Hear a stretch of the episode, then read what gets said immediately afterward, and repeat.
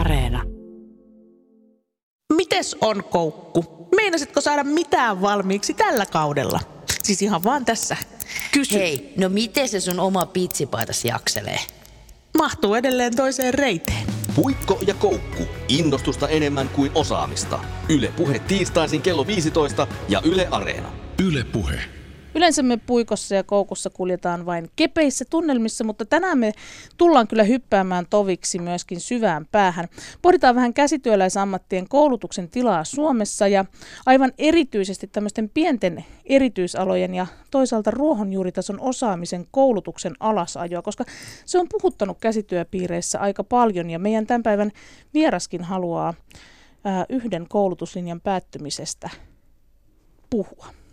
Se on tärkeä ja hyvä aihe. Kyllä mekin voidaan, Jenny Puikko, Lehtinen, välillä vakavoitua. Niin, käsitteiden Kati, äärelle. Koukku, Keinonen.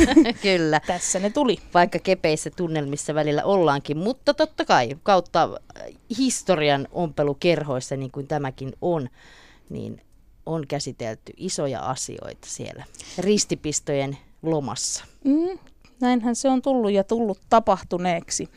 Tänään me tullaan siis muun muassa puhumaan Lahden muotoiluinstituutin kohupäätöksestä lopettaa korumuotoilukoulutus kokonaan. Se tapahtui muutama vuosi sitten. Millä perusteella esimerkiksi tämmöisiä päätöksiä tehdään? Keitä pitäisi kuunnella ennen kuin näitä päätöksiä tehdään?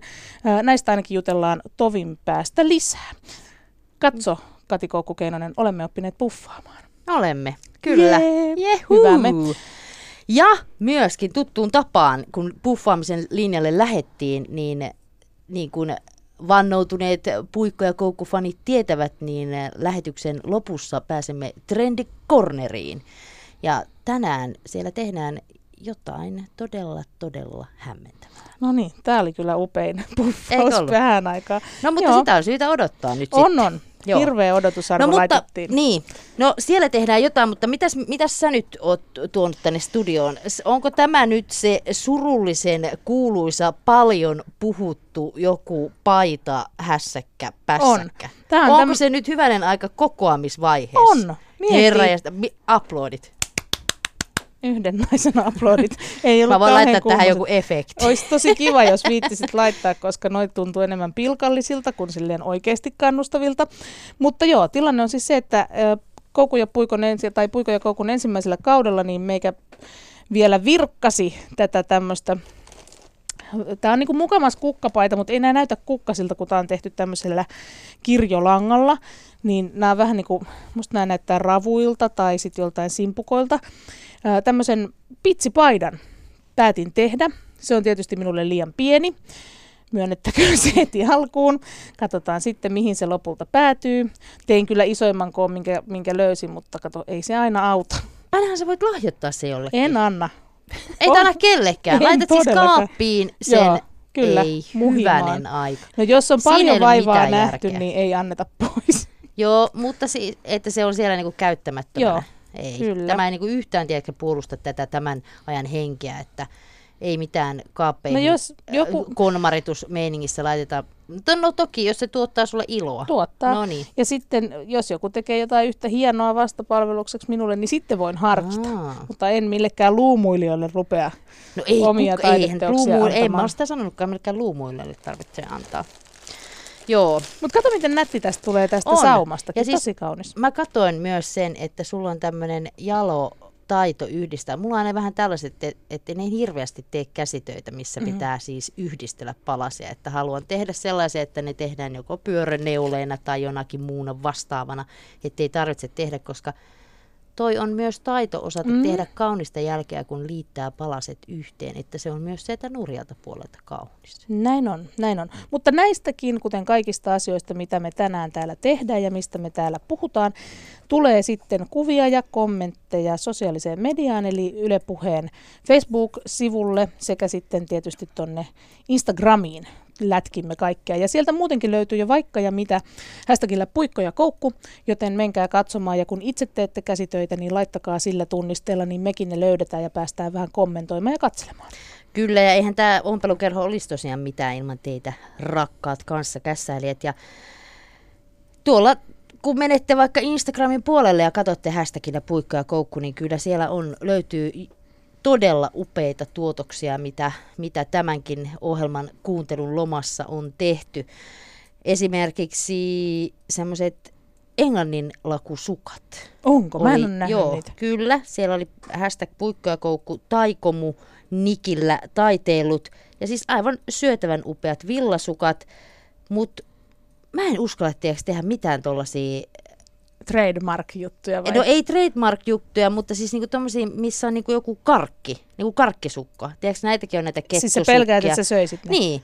Siis munnehan tulisi koko ajan, kun mä katsoisin, kun olisi mulla ihanat villasukat jalassa ja mä katsoisin siinä televisiota tai jotakin suoratoistopalvelua, pingettäisin jotakin sarjaa, niin kuin nyt on trendikästä tehdä, niin siis mullahan tulisi ihan jäätävä makeanhimo koko ajan. Eikö sä voi tehdä jotain semmoisesta, mistä sä et niinku pidä lähtökohtaisesti, mikä on pahaa? No, mut kun esimerkiksi mä... vaikka marsipaanisukat, hyi.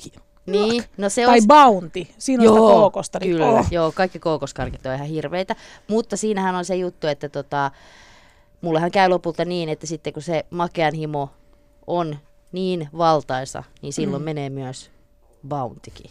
Että ei. Se ei, niinku, se ei niinku auta siinä Sinä tilanteessa. Petturi. Mutta joka tapauksessa kaikkea hienoa löytyy ja nämäkin englannin lakusukat on siis ihan upeat. Käykää katsomassa hashtag puikkoja koukkuja, olkaa myös tota...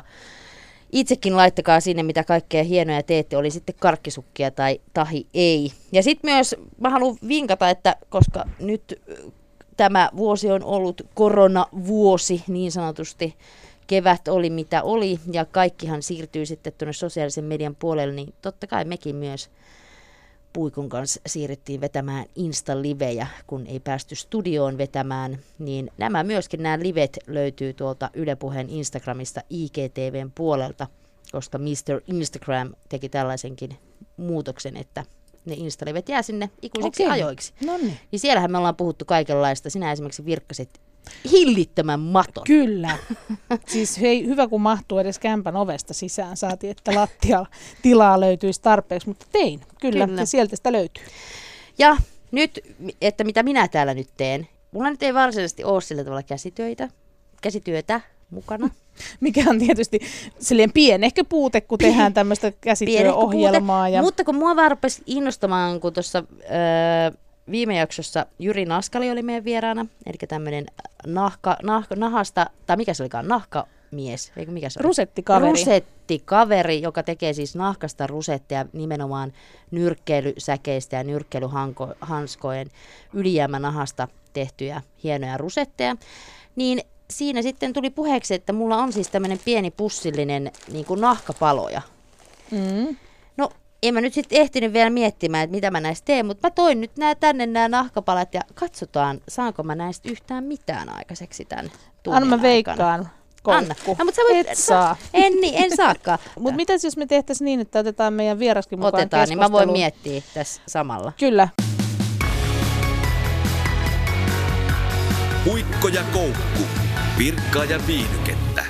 Meillä on siis pieneen ompeluseuraamme tänään liittynyt kultaseppä, taiteen maisteri ja eittämättä yksi Suomen tunnetuimmista korumuotoilijoista Kirsti Doukas. Tervetuloa. Kiitos. Oikein lämpimät tervetuloa puheet tähän meidän ompelukerhoon. Oli kiva tulla tähän ompeluseuraan mukaan. Kyllä. Tota, niin, niin, tämä onkin kyllä Suomen ehdottomasti paras ompeluseura, että siitä ei ole lainkaan epäilystäkään. Jos sä saisit nyt, Kirsti, päättää tämmöinen tosi helppo kysymys alkuun. Mitä sä tekisit noista nahoista, mitä toi koukku on tänne kantanut? Niin, voisikohan siihen leimata kuvioita? Pitäisi tehdä semmoinen leimasin kyllä. Ja sitten tehdä kuvioita ja sitten vaikka pieniä pussukoita. Oo. Vetoketju, onko haaste? No, eihän se haaste ole. Mm, tai mutta, onhan se vähän, onhan mutta, se vähän, mutta tota, ei se este ole. Ei se este ole, mutta mietin just sitä, että nimenomaan tämä nahka, että tämähän vaatii sitten myös sit semmoisen varmaan niinku nahkaneulan. Eli sä otit mukaan vaan pelkkiä nahkapalasia? Mä otin pelkkiä ja... nahkapalasia, mutta kun mä myös mietin sitä, että kun mä oon tuohon makrameehen ja tuommoiseen solmuiluun, niin täällä, koska nämä on tämmöisiä siis, nämä ei ole mitään isoja nahkapaloja, vaan siis todellakin tällaisesta, kun mummoni aikoinaan teki siis nahkatakkeja, nahkaliivejä ja kaikkea nahasta, niin nämä on siis ylijäämäpaloja niistä, eli todella tämmöisiä soiroja ja suiroja, eli näistä voisi saada tehtyä sitten semmoisia niin, niin sanottuja nauhoja. Eli sä leikkaisit ne nyt niin kuin soiroiksi niin, tässä lähetyksen aikana? Niin, mä ajattelin, että mä voisin joo. sitä niin kuin harrastaa tässä. Ihan no niin. Hyvä idea. Hmm. Mutta Kirsti, kerro meille ensimmäisenä, että kuka on ollut sulle kaikkein tärkein innoittaja käsitöiden pariin? Minun no. äiti. Et mä oon kasvanut semmoisessa semmoisessa tuota, elinpiirissä lapsuuteni, että siellä niinku oli itsestäänselvyys, että osataan tehdä käsitöitä. Ja mulle niinku selvisi vasta sitten siinä teini-iän jälkeen, että ei kaikki osaa tehdä käsitöitä tai ei halua tehdä. Tai se on täysin vieras ajatuskin. No sä oot lähtöjään Alajärveltä, maatilan tyttö. Susta piti tulla vaatesuunnittelija. Sä toit kyllä meille tänne semmoisia taideteoksia näytille, että ihmettelen, miksi susta ei tullut vaatesuunnittelijaa. Miksi susta ei tullut vaatesuunnittelijaa?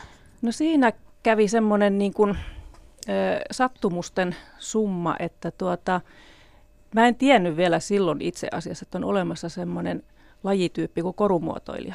Mm. Et mä olin päättänyt jo siinä niin kuin yläasteen lukio jossakin siinä välivaiheessa, että musta tulee muotoilija piste. Ja sitä mä en tiedä, että mistä mä olin sen keksinyt, koska missään mun lähipiirissä ei ollut niin kuin ammattitaiteilijoita tai saatikaan muotoilijoita.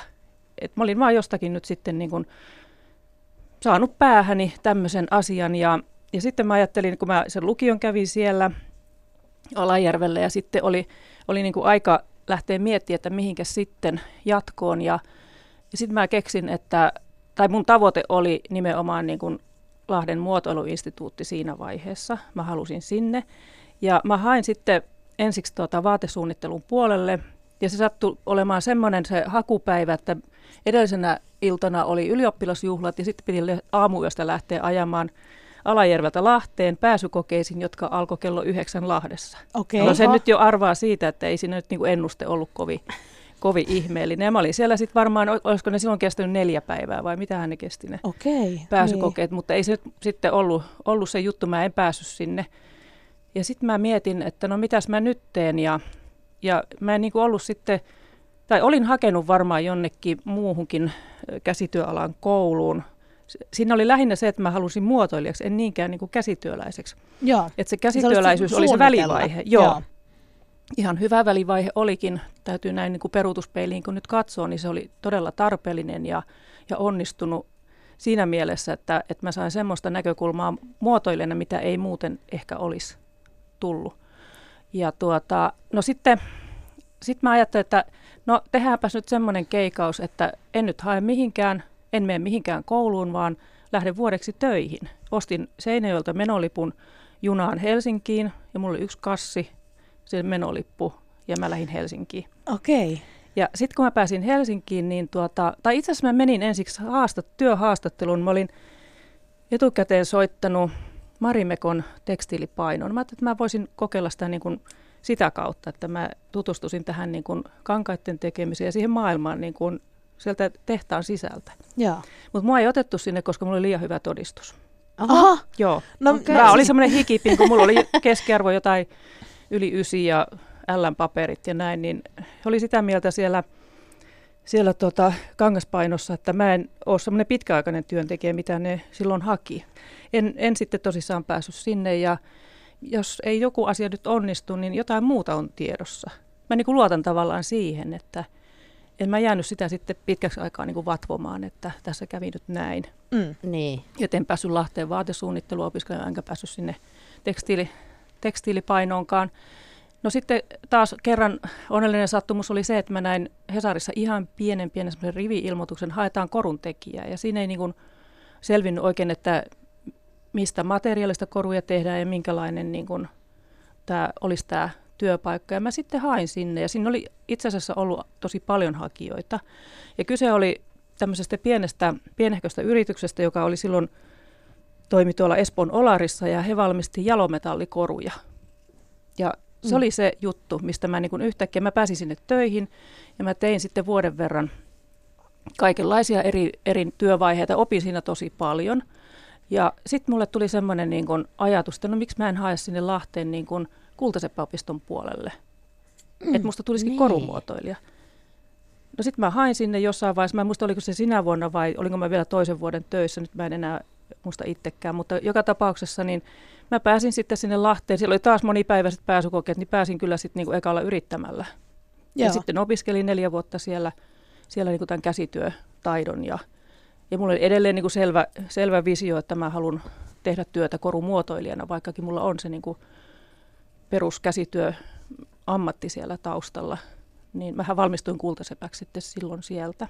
Mutta siinä varmaan onkin tavallaan, että vaikka sulla on se tietty juttu, mitä sä haluat tehdä, niin tuommoisesta niin kuin yleisestikin niin kuin käsityöläisyydestä ja sen periaatteesta ja tuommoisesta on niin kuin hyötyä on, siinä. Ehdottomasti. Kaiken, vaikka se sitten kuitenkin meni sit johonkin tiettyyn. Joo, ja nimenomaan tästäkin jaksosta, kun mä olin töissä siellä yrityksessä, niin mä opin teollisista prosesseista tosi paljon. Ja se on kantanut kyllä mua niin kuin, nyt voi sanoa että tähän pisteeseen, että mä pääsin sitten teollisuuteen suunnittelijaksi. Että mulla oli niin kuin jo jonkunlainen äly siitä, että miten ne prosessit toimii ja mitä siellä pitää ottaa huomioon. Niin niinpä. Melkein sanoisin, että en olisi ehkä, ehkä tota, nyt tässä tilanteessa, jos ei mulla olisi sitä taustaa siellä. Mm. Niin ja se varmaan on niin kuin nimenomaan mm. se, että vaikka sä itse tekisit sen muotoilun tai mikä se sitten onkaan, niin sun pitää kuitenkin tietää se koko prosessi, miten se tehdään ja se helpottaa sitä itsekin sitä suunnittelua ja sitä, että mikä on mahdollista, että onko se, onko se taivas rajana vai eikö se ole se taivas rajana. Joo, nimenomaan tuota, helpottaa. Ei mahdotonta ole toimia muotoilijana ilman, että on sitä niin kuin, ö, prosessitietämystä sieltä niin kuin, tarkalleen ottaen just siitä materiaalista tai, tai tota, tuotannosta. Et voi olla yleistietämys prosesseista, mutta niin kuin, ja sittenhän siellä on yleensä aina teollisuudessa on tuotekehitysosasto, mikä sitten on niin kuin muotoilijan rinnalla tekee töitä. Mutta että mä oon kokenut sen niin kuin itse, itse niin kuin, sanotaanko tämmöiseksi niin kuin, itselle merkittäväksi asiaksi ja myöskin eduksi sitten siinä kilpailutilanteessa. Tämähän on jatkuvaa kilpailua. No niin. Mm, niin se, että mulla on nämä niin kuin pitkä, pitkän linjan kokemus sarjatuotannosta. Oon itse ollutkin sitten myöhemminkin sarjatuotannossa vielä.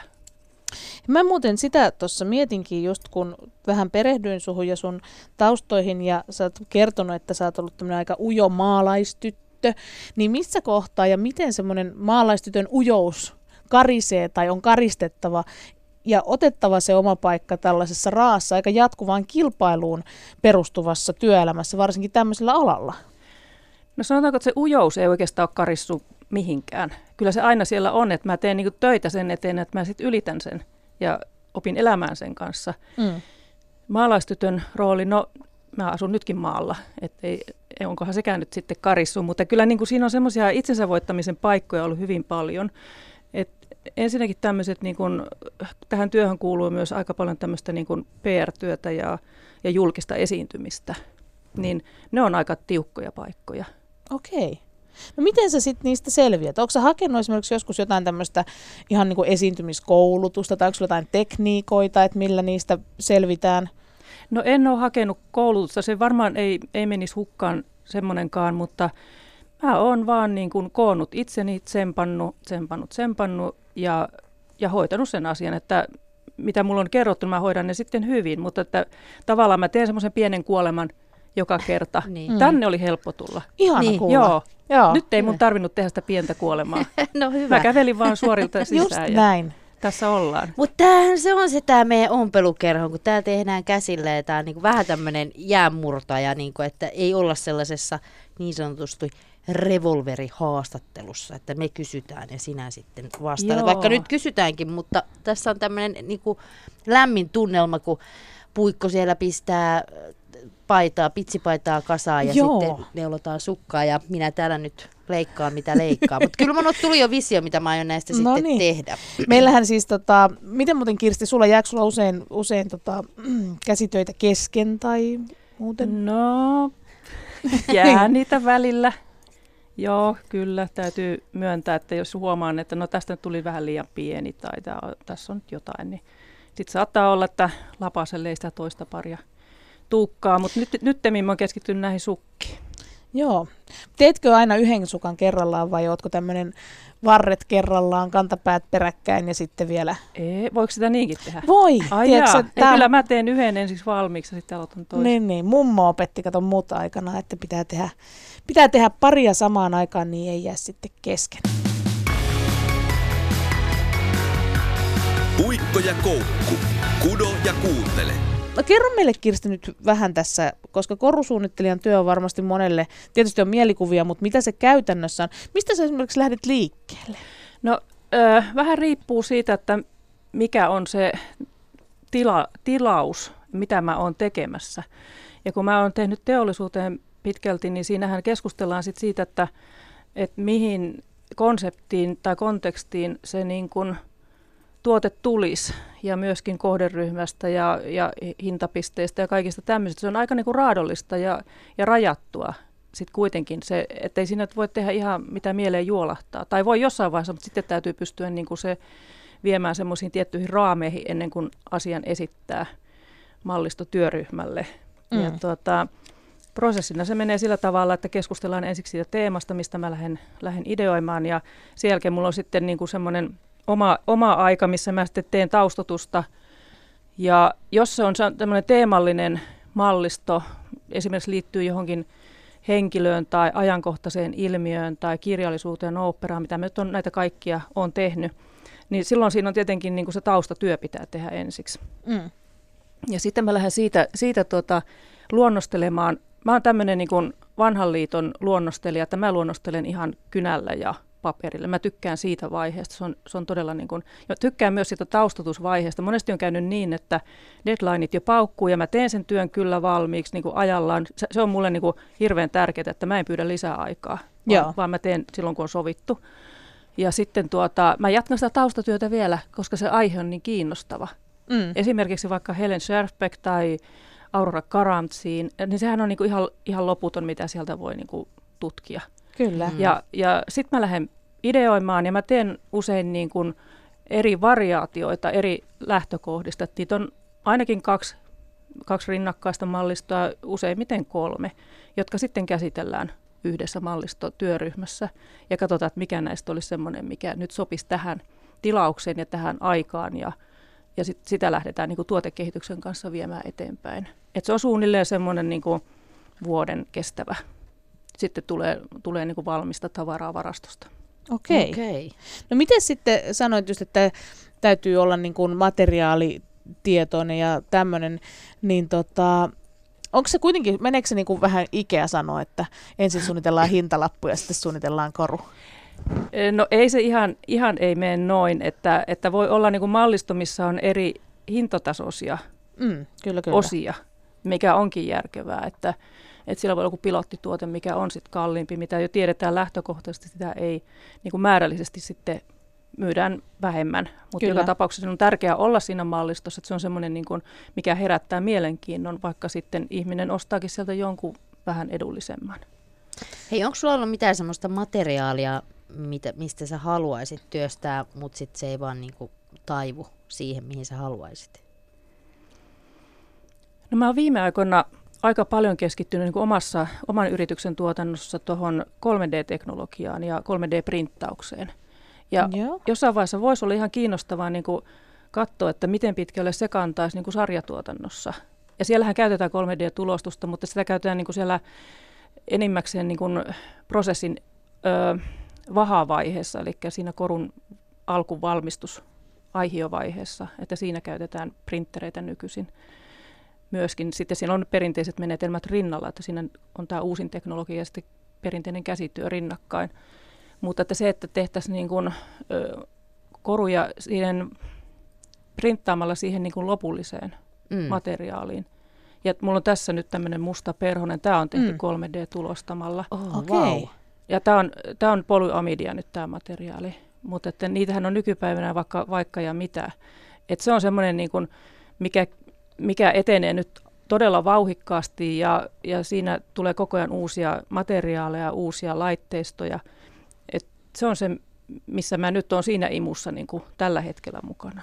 Okei. Joo, mua kiinnostaa hirveästi toi kolme D, koska täällä Helsingissä tämä ö, uusi kirjasto, tai en mä tiedä, onko se enää niin uusi, mutta Oodi, niin siellähän on mahdollisuus käyttää kolme D-printtereitä, ja siellä aina kun välillä käy siellä kirjastossa vierailulla, niin heti tietenkin pitää käydä katsomassa, että mitä siellä printtautuu, niin ihmiset siellä kyllä aika paljon niin kuin printtaa vaan jotain tämmöisiä kokeiluja, että millaisia, ettei Joo. välttämättä ole ehkä semmoisia esineitä, mitä käytettäisiin, mutta eräs ystäväni printtasi, koska halusi pojalleen Star Wars jotain siihen maailmaan liittyvää kakkukoristetta ja sellaisia koriste, niin kuin muotteja ei löytynyt, niin hän kävi siis printtaamassa ne siellä Oodissa, eli tässä Helsingin kirjastossa, pääkirjastossa. Joo, aika hauska. Kyllä. Nämähän on yleistynyt kirjastoissa, kyllä nämä, nämä tämmöiset tietyn, tietyn tyyppiset printterit, mitkä on suht niin kuin helppokäyttöisiä ja nopeita.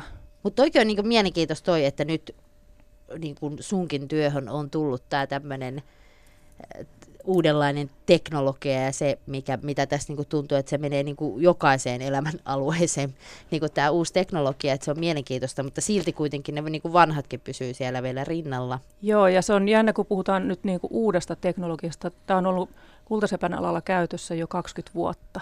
Okei. Okay. Mutta nyt se on niinku lyönyt läpi siinä mielessä, nyt alkaa olla niinku näitä tämmöisiä niinku kuluttajaprintereitä ja, ja, ja nyt tota, lisenssit on rauennut tietyistä patenteista, niin, niin printtereiden hinnat on tullut alas. Aivan, se on yksi syy, miksi niitä nyt on niin, niin paljon esimerkiksi kirjastoissa ja joka kouluissa ja kaikkialla tämmöisissä paikoissa.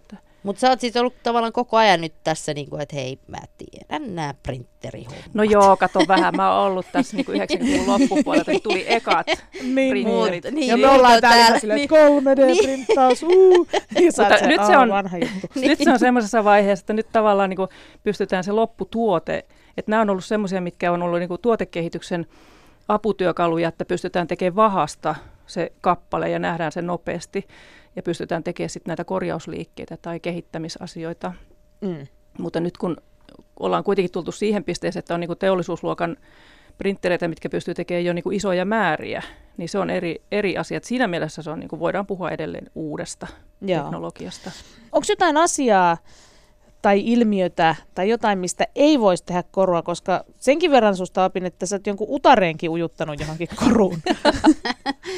Jaa, mistähän sä oot tuommoisen kaivannut. Joo, se on yksi uniikki, uniikki koru, missä, missä oli tota tämmöinen holy cow-teema, mutta jaa, en mä tiedä. Semmoisista loukkaavista aiheista mä en, en niin kuin haluaisi itse, itse tehdä koruja, mitkä loukkaisi ihan selvästi niin kuin siinä tarkoituksessa. Niin, niin. Joku pyytäisi sinua, että voitko tehdä meidän uusnatsiporukalle mukavat svastikakorusarjat. En, niin, en voisi niin, tehdä. Niin. En mä tiedä, voisiko kukaan tehdä niitä svastikoita. Kyllä varmasti joku voisi tehdä, jos on asiaan harrastuneisuutta, mutta niin. ei. Kyllä mulla, mulla on myös rajani, että mitä niin. suostun tekemään. Ja mä oon hyvin niin kuin kunnianhimoinen siinä omassa tekemisessä. Ja, ja sillä tavalla mulle on myöskin tärkeää se, että ne korut, mitä mä teollisuuteen suunnittelen, ne valmistetaan Suomessa. Okei. Okay. Joo, se on, se on erittäin tärkeää, että pystyn niin kuin omalla työlläni välillisesti työllistämään. No mutta onko sulla tavallaan sitten liittyen niin kuin tuohon, että onko mitään aihetta, niin onko sitten kuitenkin esimerkiksi sellaiset inspiraation lähteet, niin kuin aika moni jotenkin tuntuu suomalaisista, on ne sitten taiteilijoita tai, tai suunnittelijoita tai minkä tahansa oli vaate tai muuta, että tämä meidän Suomen luonto niin kuin inspiroi monessa niin kuin muodoissa ja, ja tietysti niin kuin materiaaleissakin osissa. Joo, no toi on tavallaan semmoinen, mistä on ehkä muodostunut vähän semmoinen klisee. Mm. Ja, kieltämättä. Joo, että luonnostahan to, toki ammennetaan asioita ja ihan fine, mutta luonto on mulle semmoinen niin kuin mahdollistaja, eli se on lähinnä semmoinen ympäristö, missä mä pääsen siihen mielen, luovaan mielentilaan ja pystyn niin kuin aloittaa sen prosessin ja viemään sitä eteenpäin. Että ei niinkään, että mä suoraan nyt kopioisin sieltä luonnosta jotakin. Niin en, mä, mä en ole siitä niin kuin hirveän kiinnostunut. Niin. Vaikka Vanamon teinkin, mutta että niin. Just, kyllä tässä se, siinäkin on vähän sitä viety pitemmälle. Ja hei, utare, onhan sekin niinku tavallaan niin. luonto. Osa luontoa. Osa luontoa. Puskee tää mun tausta. Niin. Kyllä. Maalaistytön tausta läpi. Kyllä. No mistä sitten, Kirsti Doukas, korun arvo muodostuu? Koska eihän se siitä pelkästä materiaalista ei tule. Ei todellakaan, eikä pitäiskään. Että ei materiaalia sinänsä niin kuin materiaalina en arvota, vaan, vaan kyllä se... Kyllä se muodostuu niin kuin siitä, että mitä se koru merkitsee niin kuin sille kantajalle, ostajalle, lahjan antajalle, lahjan saajalle. Se on hyvin niin kuin monitasoinen asia. Ja tietenkin se muodostuu etenkin no mun tapauksessa kotimaista käsityöstä, kotimaista tekemisestä, laadusta. Laatu on hyvin tärkeä. Ja myöskin laadukkaat materiaalit toki. Mutta että se materiaali ei välttämättä tarvitse olla niin kuin suhteessa siihen sen materiaalin rahalliseen arvon sinänsä.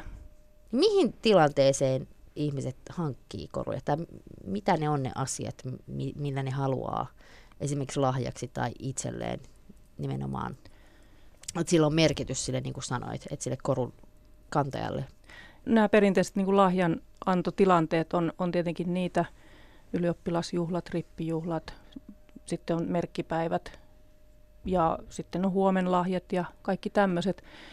Mutta ihmiset ostaa myös itselleen lahjoja, jos ne on saavuttanut mm. jotakin merkittävää ja haluaa siitä niin kuin muiston. Mm. Niin olen ollut todistamassa semmoisiakin tapauksia, että haluaa ostaa itselleen. Nyt mä oon suorittanut tämän asian, nyt mä, mulla on lupa ostaa. Mä en tiedä, mi, miksi siinä pitää lupa olla, mutta kumminkin niin kuin, näin ihmiset ajattelee, että mä en voi itselle ostaa. Olen havainnut myös sen, että jos on saanut taisteltua esimerkiksi jonkun sairauden päätökseen tai Joo, muuta vastaavaa. Tämä on yksi, mitä mullekin Joo. on kerrottu ja on ihan lähetetty niin kuin sähköpostilla, että tarin, oma tarina ja mihin, mihin tilanteeseen on esimerkiksi Vanamokorun hankkinut. Tämmöinen mm, yksi, mm. yksi tarina on siellä kyllä. Joo, Joo nimenomaan, että on saanut nujer, nujerrettua vaikka syövän tai näin ja sitten se, tavallaan se koru, sitten, mitä kantaa, niin kertoo siitä, että... Niin, se kruunaa tavallaan sen niin, taistelun niin, ehkä, tai sen, että on niin, voittanut jotakin. Puikko ja Koukku, Yle Puhe. Muotoilija Kirsti Doukas, kerroit, että yksi asia, mikä on aiheuttanut viimeisen kolmen vuoden ajan murhetta sulle, on korumuotoilukoulutuksen lopetuspäätös Lahden muotoiluinstituutissa. Mitä sun näkökulmasta meni siinä päätöksessä pieleen? No siinä meni lapsi pesuveden mukana, kirjaimellisesti ottaen. Että tämä, tämä tuota, korumuotoilukoulutus, mikä on, on niin kuin ammattikorkeakoulutasosta ollut Lahdessa, siellähän on kouluasteen koulutus edelleen olemassa, toisen asteen koulutus, mutta tämä oli niin kuin se, nimenomaan se ammattikorkeakouluosio ja se niin kuin päätettiin vaan lopettaa jotenkin paikallistason päätöksenä, vaikka tässä on kyse valtakunnallisesta, jopa kansainvälisesti merkittävästä koulutusohjelmasta ollut niin kuin vuosikymmenien ajan. Ja se jotenkin kirpasi, että siinä ei kuultu niin kuin alaa, alan toimijoita, teollisuutta, ei, ei Kultaseppien liittoa eikä myöskään Ornamoa, mikä on muotoilijoiden etujärjestö. No silloinhan sitten kerättiin adresseja, päätöksestä valitettiin, siitä kirjoitettiin paljon lehdissä, mutta mikään ei sitä auttanut kuitenkaan. Ei, ei se auttanut. Että, että siinä on, mä oon ollut erilaisissa toimikunnissa ja, ja työryhmissä mukana niin kun pohtimassa sitä, että miten, miten tätä asiaa voitaisiin nyt vielä niin kun muuksi muuttaa, mutta päätös oli tehty ja se ei muuksi muutu. Nyt siellä on viimeiset valmistumassa ja sen jälkeen ei tietoa, mitä, mitä tapahtuu. Se, sehän on ö, muotoiluinstituutti ja Lahden ammattikorkeakoulu on nyt ne kaikki siellä, siellä niin kuin Mukkulan kampuksella, siellä on uusi hieno kampus. Ja sinne rakennettiin pajatilat kylläkin, mm. ja en tiedä mitä niille nyt tapahtuu, mutta että, täytyy sanoa, että en ole vielä ihan luovuttanut. Et mä, mulla on niin kuin, ja tällä pienellä työryhmällä, ketä meitä nyt siinä on sitkeästi ollut, ollut asiaa niin kuin edistämässä ja taistelemassa, niin, niin meillä on nyt hyvä keskusteluyhteys sinne. Okei. Sinne. Ja katsotaan nyt, että onko jotain. Mä en usko, että korumuotoilu tulee olemaan enää itsenäisenä öö, niin kuin opintolinjana. opintolinjana. Että se, se nyt ei näytä todennäköiseltä, mutta että jos, jos se pystyttäisiin niin kuin jonnekin sisältöihin vielä, vielä sitten öö, sisällyttämään, niin siitä, siitä voisi vielä keskustella, mutta... Mm. No kun tähän mennessähän noin yhdeksänkymmentä prosenttia Suomen nimekkäimmistä korumuotoilijoista on saanut tämän kyseisen koulutuksen, niin miten tämä päätös sitten vaikuttaa? Sieltä nyt valmistuu viimeinen sukupolvi korumuotoilijoita, niin mitä sitten tapahtuu pitkällä tähtäimellä? No siinäpä se onkin, että sehän ei näy heti. Se, ne seuraamukset siitä päätöksestä ei näy nyt vielä, mm. vaan... Mä veikkaan, että kymmenen vuoden päästä alkaa näkyä. Siinä käy ensinnäkin semmoinen homma, että, että ei, ei tule enää niin kuin, ö, riittävästi opettajia ö, toiselle asteellekaan, koska heillä pitäisi olla niin kuin tämä A M K-tutkinto ja pedagogiset pätevyydet. Ja tuota niin, että se alkaa niin kuin kärsiä se koko koulutuspolku sitten aikaa myöten. Ja luonnollisesti käy niin, että, että se tavallaan se kotimainen osaaminen sitten jossain vaiheessa hiipuu, koska jos ei tule, tule uusia.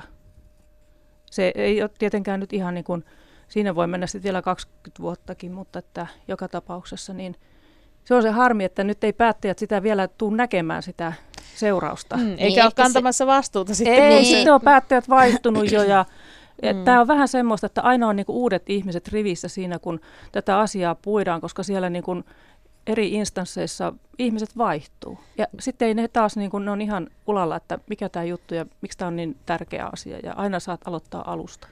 Joskus mietin, että no minkä ihmeen takia mä nyt niin paljon pistän energiaa ja aikaa tähän asiaan. Mutta mä koin sen jotenkin niin suurena, suurena asiana ja jopa henkilökohtaisena loukkauksena, että näin joo, tehtiin. Joo.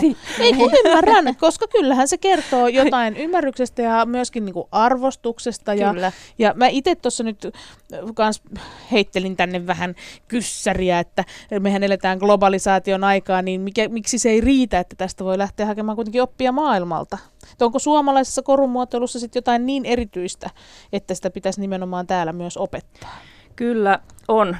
Joo, että meillä on tämä niin kuin, korumuotoilun koulutus on hyvin semmoista, niin kuin, ö, sanotaan, että se on, se on vahvalla pohjalla ja myöskin se osaaminen on, on ollut vahvalla pohjalla. Mutta että tietenkin nyt täytyy se muistaa, että ei olla hakemassa nyt takaisin sitä ihan samanlaisena sitä koulutusta, mitä se on viime kymmenet vuodet ollut, vaan sen pitää elää ajassa ja vastata mm. siihen niin kuin, ö, yritysmaailman tarpeisiin.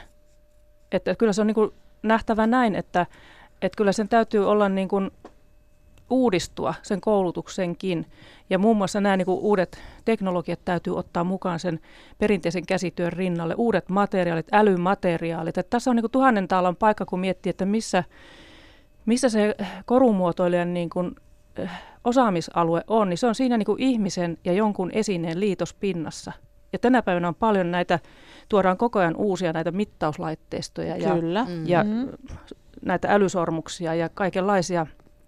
Ja puhutaan näistä, että pitäisi, koruihin pitäisi niin kuin sitä teknologiaa sisällyttää. Niin tämä on just se kohta, missä sitten loppuviimein kumminkin tarvitaan sitä korumuotoilijaa, vaikka se kuka tahansa muotoilija voi sen tehdä tiettyyn pisteeseen, mutta siinä kohtaa, kun se pitäisi liittää ihmiseen, niin. mm. se asia, niin aivan. Siinä mä väitän, että meillä on siinä niin kuin aika vahva osaaminen. Mm, mutta tämä on, tää on jännä asia noin yleisestikin ottaen, koska siis tätä samaa ö, keskustelua mahdollisesta lopettamisestahan on käyty jo vaikka kuinka pitkä esimerkiksi Leppävaaran kelloseppäkoulun kanssa, mikä on Joo. ainoa laatuaan Suomessa, jonka opiskelijat revitään jo opiskeluaikana käsistä. Sveitsiin menee moni. Just Eli näin. Mm. Niin silti ollaan sitä mieltä, että ei me niitä viititä kouluttaa, kun ei me tiedetä edes miksei, mutta lopetetaan silti. Siis eihän siinä raha, rahasta siinä ilmeisesti on jotenkin eniten kysymys. Ja näkemyksen puutteesta. No, niin. Että se, kävi, se kävi nyt tuossa niinku ilmi tämän korumuotoilun koulutuksen kanssa, että nimenomaan näkemyksen puute oli, oli se, mikä ajoi ehkä tähän, tähän pisteeseen. Ja, ja se, että ei nähty niitä mahdollisuuksia. Että Suomi on vähän semmoinen maa, että täällä mennään sitä yhtä kaistaa täysillä. Mm. Ei tajuta, että siellä pitäisi niinku olla mukana jo niitä ohituskaistoja ja tavallaan niitä toisenlaisia linjauksia. Että nyt, nyt on tärkeää, että on, ollaan digitaalisessa maailmassa, mikä on myös tällä alalla tärkeää, mutta ei pelkästään, että, että pitäisi niinku rinnakkain pystyä niinku ajattelemaan näitä eri vaihtoehtoja. Ja siinä oli perusteluna lopettamispäätöksestä, että korumuotoilijoita ei enää tarvita. Kukahan, ja mihinkähän se perustui, sitä mä en tiedä ja kuka sen niinku oli jostakin tilastoista sitten nähnyt, että näin tulee käymään. Mä en usko tota. Mm. Ja sitten, että miten tilastoja luetaan. Ja mm. esimerkiksi eihän missään näy esimerkiksi semmoista, että työpaikkailmoitusta aika harvoin näkö, että haetaan korumuotoilijaa. Mm. Jos niitä nyt sitten etsitään, että miksi niitä haeta. Ei niitä, ne, ne palkataan ihan eri, eri tavoin. Että, että tuota, jos katsotaan niin kuin taulukoita vaan niin kuin yleismääräisesti menemättä sinne niin kuin sisältöihin, että ja miten esimerkiksi korumuotoilijat työllistyy, ne ei välttämättä työllisty sillä nimikkeellä, mutta tekevät mm. sitä työtä. Just näin. Kyllä. Niin tämä on se niinku hetteikkö, missä, missä on varmaan oltu, että kun on tehty näitä, näitä niinku perusteita.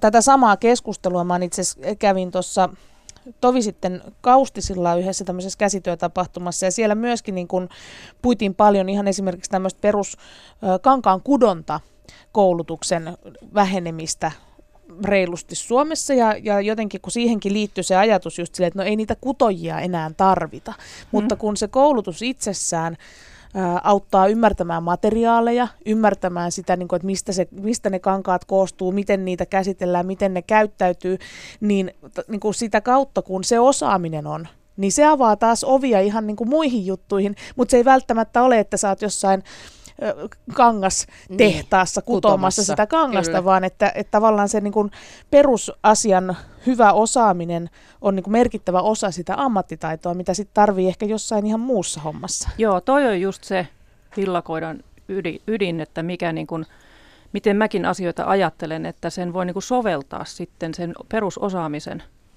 niin kuin mm, muihin kyllä. asioihin, että mm. et ei pelkästään, että jos ei nyt kutoja jonkun mielestä tarvitaan niin siihen kankaan kutomiseen, niin kyllä mä väitän, että sä oot siinä oikeassa, että se niin perusälli siihen rakenteisiin ja, ja tämmöisiin, niin sitä voi niin soveltaa vaikka, vaikka älymateriaaleihin. Puikko ja koukku, virkkaa taikka vuole. Tällainen korujen tekohan on. Periaatteessa niin kuin käsityölehdet ja tällaiset harrastelijalehdet on täynnä niitä erilaisista, varsinkin näistä uusion materiaaleista ja, tai tämmöisistä niin kuin käytetyistä. Voit käyttää tätä ja tätä ja tätä siihen. Ja sitten on nämä makramee, mikä on nyt tällä hetkellä niin kuin todella suosittua, tämä solmelutekniikka. Niin siitäkin on myös, että jos et nyt ihan seinävaatetta jaksa tehdä, niin tee etes korut. Niin, niin itsehän olen juuri tällainen pienten asioiden ystävä. Niin sitten, miten sä nyt tämmöisenä ammattimuotoilijana katsot näitä kaikkia kässäharrastelijoiden räpellyksiä. Itsehän olen siis tehnyt teipeistä, jaa, korvakoruja ja sitten ihan vaan just tällaisista niinku värkännyt tämmöistä, mitä tämä nyt on, jotain ketjua ja sitten jotain puupalloja jostain ke- kirppikseltä. Ja sitten myös tietenkin nämä klassiset hamahelmet. Vau. Wow.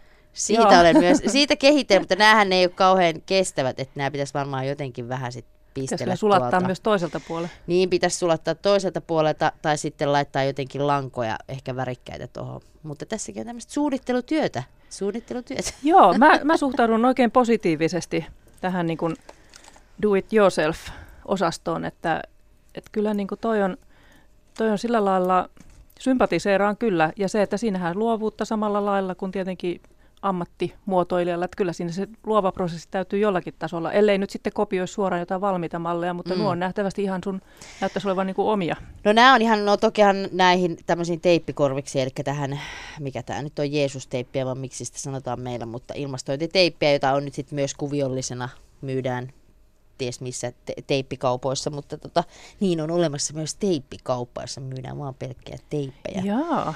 Mutta tota, Niin, niin onhan tämäkin niinku siis jonkun, mutta siis jostain ihan käsityökirjasta otettu malli, että en ole varastanut kenenkään suunnittelijan tuotosta. Mutta sitten itse vaan niinku miettinyt, että mitenköhän hamahelmistä, kun siinä on niinku reikä, että voisiko sitä niinku kokeilla tämmöisenä koruna. No hyvinhän se näyttäisi. Hyvin se näyttää, mutta sitten just tämä tämmöinen, että, että näissähän on just tämä tämmöinen tuotekehittely, että tähänkin vaikka itse näpertelee eikä mene mihinkään, että omaksi ilokseen, niin sitten se on niinku jännittävää, että sitä jää sitten semmoiseen niinku koukkuun, että sä teet ehkä yhden ja sitten sä oot silleen, että joo totta, että tämä pitääkin tältä toiselta mm, puolelta vielä. Aivan. Että se, niinku, se kehittyy ja kehittyy, että meneekö sulla siinä samalla tavalla. Siinä on se iteraatioprosessi. Niin, kyllä. kyllä. Että se on mielenkiintoista. Jeesus-teippihän on hyvä mihin vaan. No je, joo, sillä pystyy korjaamaan mitä vaan. Ja nyt mulla on itse asiassa tässä tota noin, niin, tästä nahasta puheen ollen, niin mitä mulla täällä nyt on työstövaiheessa tämmöisiä suikaleita. Olen täällä saanut leikattua, Jenny. Mahtavaa, mä oon susta tosi niin. ylpeä. Mutta sit mä oon myös niinku miettinyt, koska silloin pikkutyttönä tosi paljon kiiltokuva, kiiltokuvia kerättiin ja vihkoihin liimattiin. Ja sitten jossain vaiheessa mietin, että hei, että kun kiiltokuvat on tosi kauniita, että niistähän voisi tehdä, kun laminoi, niin voisi tehdä niinku korvakoruja. Mm-hmm. Mutta sitten näissä on vaan se ongelma, että nämä on niin kauhean hepposet, kun vähän tuuli tuivertaa, niin ne on aina väärinpäin ja sitten näkyy tämä kiiltokuvan niin kuin valkoinen puoli. Niin mm. sitten olikin sellaisessa mm. askartelulehdessä, että tee koruja niin, että laitat nahkaa tänne näin, niin tulee vähän raskaampi tällaisen kiiltokuvan. Ehkä mä sitten teen myöskin näistä nahkapaloista. Sitä. Niin, mä voisin mm. ehkä sitäkin kokeilla. Nyt on et, sulla tuossa hyviä niin. nahkapaloja, että se on niitä kaikkia leikkunut en soiroksi. Mä, en mä herästä kaikkea viittiin leikata soiroksi. No, mutta hyvin sä oot sitä soiroa saanut aikaiseksi. On. Siirrytäänkö muuten pikkusen taas kepeämpiin aiheisiin? Nimittäin äh, sä kerroit muotoilija Kirsti Doukas, että, että sun tota, sulla on lukiolaislapsukainen kotona ja olet miettinyt, että pitäisi perustaa tämmöinen niin kuin lukiolaisten äitien tukiryhmä. Kyllä. Niin, niin miksi näin on? No, sanotaanko se, että huoltajana siihen niin kuin systeemiin kiinni pääseminen tänä päivänä vaatii aikamoista oveluutta ja, ja ymmärrystä ja aikaa ja kärsivällisyyttä. Et tota, jotenkin ne tuli niin, kuin niin nopeasti kaikki nämä tämmöiset hankinnat, mitä pitää nyt olla ja minkälaisia ne pitää olla. Osa digitaalisia, osa, osa printtiversioita. Ja siinä kävi esimerkiksi semmoinen homma, mikä monta päivää käytin aikaa kemian kirjan etsimiseen. Ja, ja aina päädyin samaan kohtaan, että siellä myytiin ainoastaan niin kuin opettajille kirjoja. Ja. Mä ihmetin, että no miksi mä voi ostaa sitä kirjaa nyt, kun tytär halusta kaikki pitää olla etukäteen rivissä valmiina, kun hän menee kouluun. Ja mm. mä sanoin, kyllä siellä nyt varmaan sitten vielä ensimmäisellä viikolla niitä hankitaan ja muuta, mutta se oli, se oli niin kuin ehdoton siinä, että pitää olla. Ja mä sitten en pystynyt sitä hankkimaan ja sitten mä soitin sille kustantajalle, että miksi tämä on näin, että tämä aina tulee pumerangina tähän samaan pisteeseen, että ei sitä pystykään, että se on ainoastaan niin kuin opettajat voi sen linkin sieltä avata ja sen jälkeen sen voi maksaa. Mä sanoin, miksi ei tätä missään sanottu? Niin, että niin. Jos olisi tämmöinen tukiryhmä, se olisi siellä kerrottu heti, että älä nyt ihmeessä mene etsiä sitä kemian kirjaa, kun sä voisit. Ja äläkää ainakaan soittele niille kustantajille. Mutta sitä mä vaan siis sit mietin myöskin, että et, et minkä ikäiset lapset on jotenkin semmoisia, että niiden kanssa ei tarvitsisi tukiryhmää. Koska siis meillä on ollut ainakin tämmöinen teinien äitien tukiryhmä, missä me kyllä yritettiin olla puhumatta niistä teineistä ja juoda vaan alkoholia ja syödä hyvin. Niin kuin kunnolliset äidit tekee. Kyllä. Just näin. Aina välillä pitää vähän päästellä höyryjä. Siis mun mielestä, vaikka mä en ole itse täällä haastateltavalla, mutta minä sanon nyt tähän mielipiteeni, niin mun mielestä siis ei ole sellaista ikää, koska itsehän ei. Kuulun niin kuin jokaiseen äh, tota, tukiryhmään, tai siis just nimenomaan, että toivon, että on siellä se parempi joku innokkaampi äiti tai iskä siinä ikäryhmässä, joka selvittää kaiken ja laittaa johonkin kivaan WhatsApp-ryhmään ja sitten mä voin vaan toteuttaa niitä asioita. Joo, oli ne sitten päiväkoti tai lukio tai koulu, niin ainahan siellä on joku, joka tietää kaikesta kaiken. Niin, niin mä oon ja vielä kertoo seuraamaan. Sen muille. Joo, nimenomaan, mm-hmm. että se kertoo sen muille, niin mä oon valmis seuraamaan tällaisia niin kuin ohjeita täysin.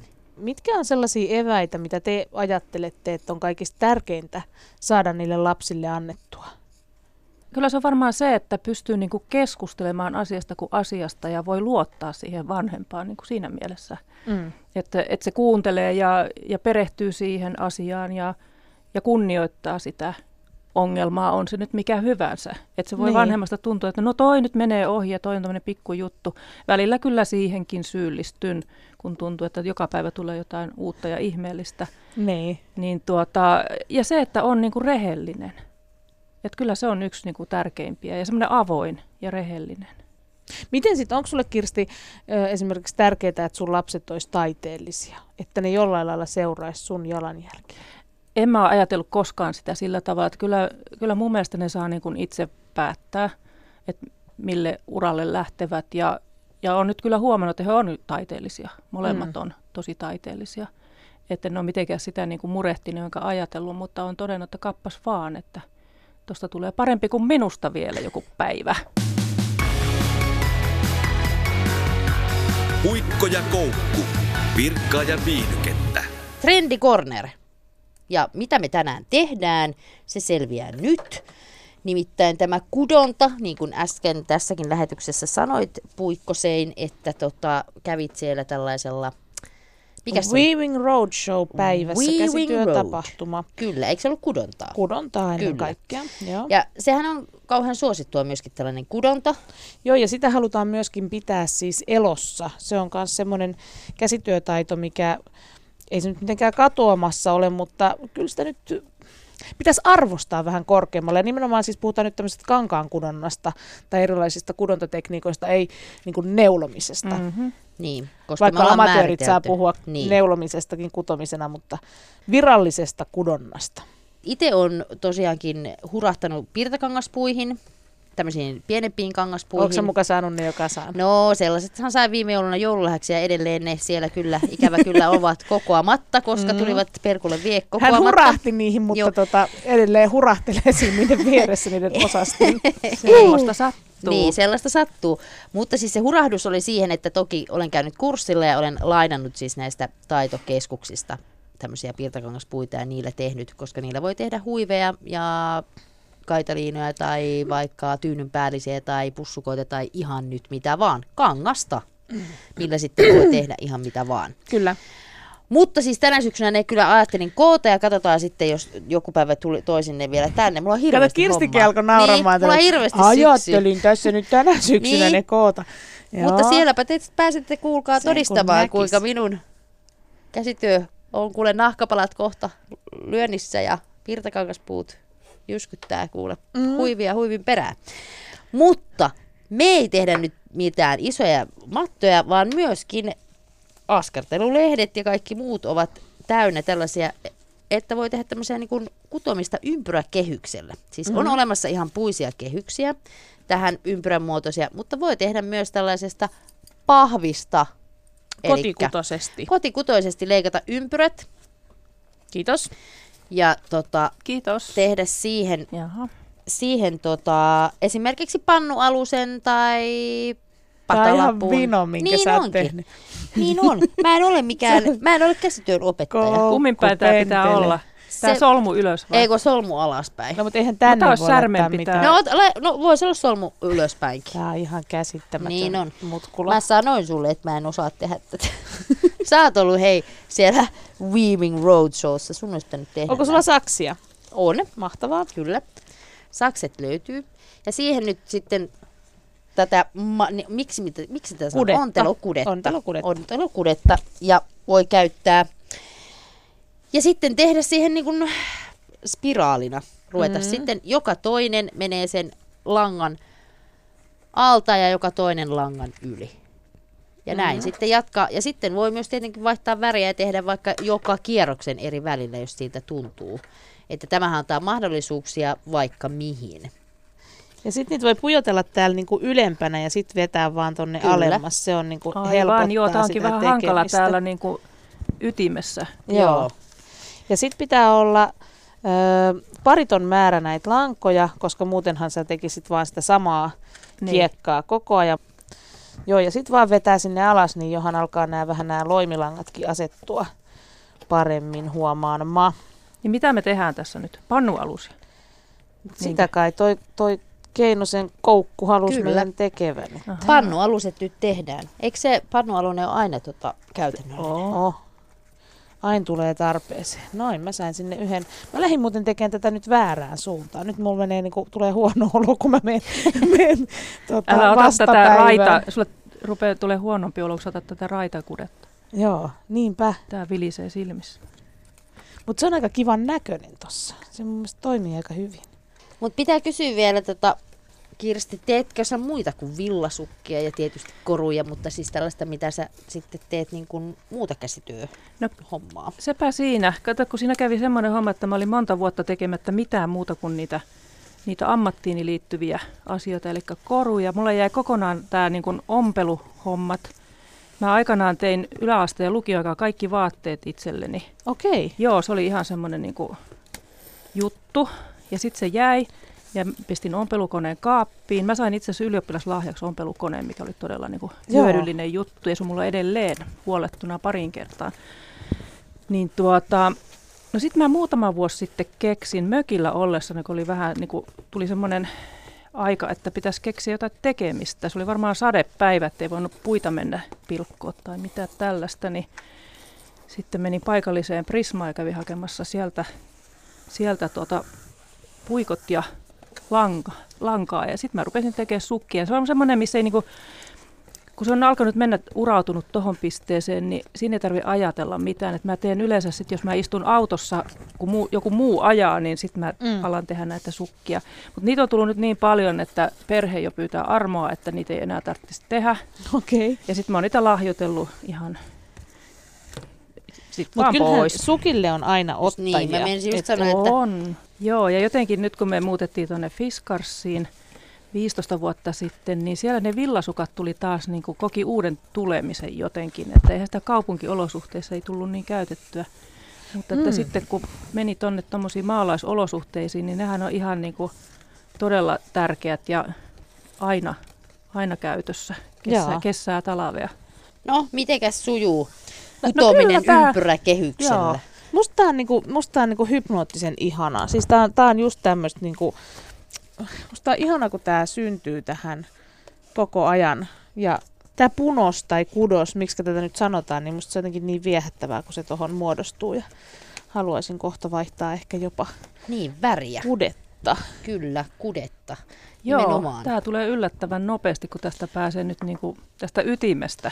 Joo. Tuonne vähän ulommas. Joo. Sitten kun se alkaa olla siinä vaiheessa, koska siis eihän sitä tarvitse sinne loppuun, se, se määritellään minkä, kokoinen, minkä kokoiseksi sen nyt itse sitten haluaa ikinä tehdä, niin sitten vaan napsastaan noi langat poikki tuosta sivusta ja sitten tavallaan sidotaan ne sitten sinne ja sitten voi jättää joko semmoiseksi hapsuiksi tai sitten, tai sitten tuota, leikata tai niinku päätellä ne langat. Siis miten ne sidotaan mihin? Kun tästähän jää niinku yksi lanka näin. Kaksi vierekkäistä niin, kaksi aina napsastaan ja sitten no niin, ne, ne leikataan niinku kavereiksi.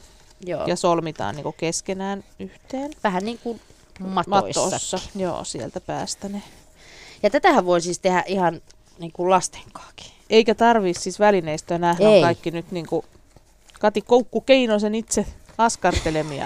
Pahvia ja lankaa. Annan, annan kyllä kiitoksen tuolle tota, meidän in, insinööriskollegallemme, eli Jussi Putkoselle. Hänkö nämä muotitte? Tai no hän teki kehykset. Muotin minulle tästä tämmöisen ympyrän, kun sanoin, että voisitko sinä nyt insinöörisihmisenä piirtää tasaisen kaksikymmentäviisi sentin halkaisijaltaan olevan ympyrän. Niin hän sitten teki työtä käskettyä. Taitavaa. Mutta hei, näitä me jäädään tänne nyt Kyllä. varmaan tekemään loppuun. Laitetaan näistäkin kuvat sitten sinne sosiaaliseen mediaan, tulee Yle Puheen tota, Facebook-sivuille. Ja sitten muistakaa, kun teette omia käsitöitä, niin jos käytätte sosiaalista mediaa, niin laittakaa ilman muuta myös hashtag puikko ja koukku mukaan, että mekin päästään niitä katselemaan ja, ja tota, saadaan mekin uusia ideoita. Ja ei muuta kuin ensi kertaa ja ihan mieletön kiitos Kirsti Doukakselle, että olit meidän vieraana. Kiitos, että sain olla mukana. Tämä oli aivan elämysmatka minulle. Joo, ja me jäädään myöskin seuraamaan nyt, koska me olemme myöskin yhteiskunnallisista asioista kiinnostuneita äh, Koukku Keinosen kanssa, Kyllä. niin että mitä tulee tapahtumaan suomalaiselle korumuotoilukoulutukselle ja ylipäätänsä näille pienille käden aloille, joita jostain kumman syystä ei päättäjätasolla sitten osata selkeästikään arvostaa tarpeeksi korkealle, kun on koko ajan lakkauttamisuhan alla. Puikko ja koukku. Kaikki mitä et radiossa näe, löytyy Yle Puheen Facebook-sivulta. Tää on siinä. Yle Puhe.